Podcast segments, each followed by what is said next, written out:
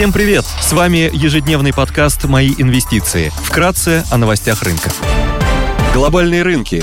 Внешний фон умеренно позитивный, фьючерсы на S&P 500 прибавляют больше процента, фьючерсы на Евростокс растут на 0,4%. Шанхай Композит в легком плюсе на 0,1%, гонконгский Хэнк Сенг прибавляет 1,6%. Баррель нефти марки Brent стоит 76 долларов 60 центов, золото торгуется по 1797 долларов за унцию. Доходность по десятилетним гособлигациям США составляют 3,46%. Сегодня в США выйдут данные по производственной инфляции. Будет опубликовано число активных буровых установок от Baker Hughes. В России выйдут данные по потребительской инфляции. Корпоративные новости. Сигежа опубликует финансовые результаты за 9 месяцев 2022 года. Ли Ауто опубликует финансовую отчетность. Идея дня. На рынке облигаций позитивно смотрим на замещающие выпуски еврооблигаций российских эмитентов. Такие выпуски размещаются на внутреннем рынке в соответствии с российским законодательством и поэтому не имеют рисков финансовой инфраструктуры, которые реализовались этой весной в традиционных еврооблигациях российских компаний.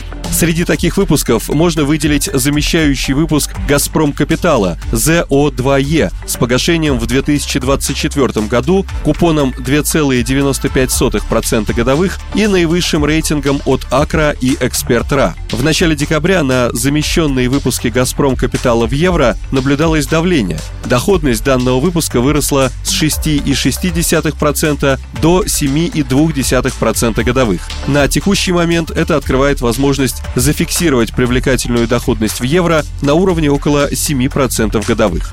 Поручителем по замещающему выпуску выступает ПАО «Газпром», крупнейший в мире производитель природного газа, который также входит в число крупнейших производителей нефти в России с высокой степенью поддержки со стороны государства. Кроме того, «Газпром» владеет крупными энергогенерирующими активами, а также газотранспортной системой протяженностью свыше 176 800 километров. Также отмечается, что «Газпром», вероятно, станет крупнейшим поставщиком газа в Китай. Кроме того, замещающие выпуски – это хорошая возможность для валютной диверсификации портфеля в случае ослабления рубля. С конца сентября рубль показал ослабление к евро на 16,1%, а с конца июля на 22,6%.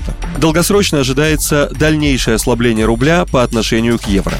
Данный выпуск можно приобрести в рублях по актуальному курсу евро, не используя при этом валюту недружественных стран. Расчеты по выпуску производятся в рублях по курсу Центробанка России на дату выплаты, что позволяет получать доход в евро, где все расчеты осуществляются в российской инфраструктуре через национальный расчетный депозитарий, что нивелирует риски блокировки операций по данной бумаге.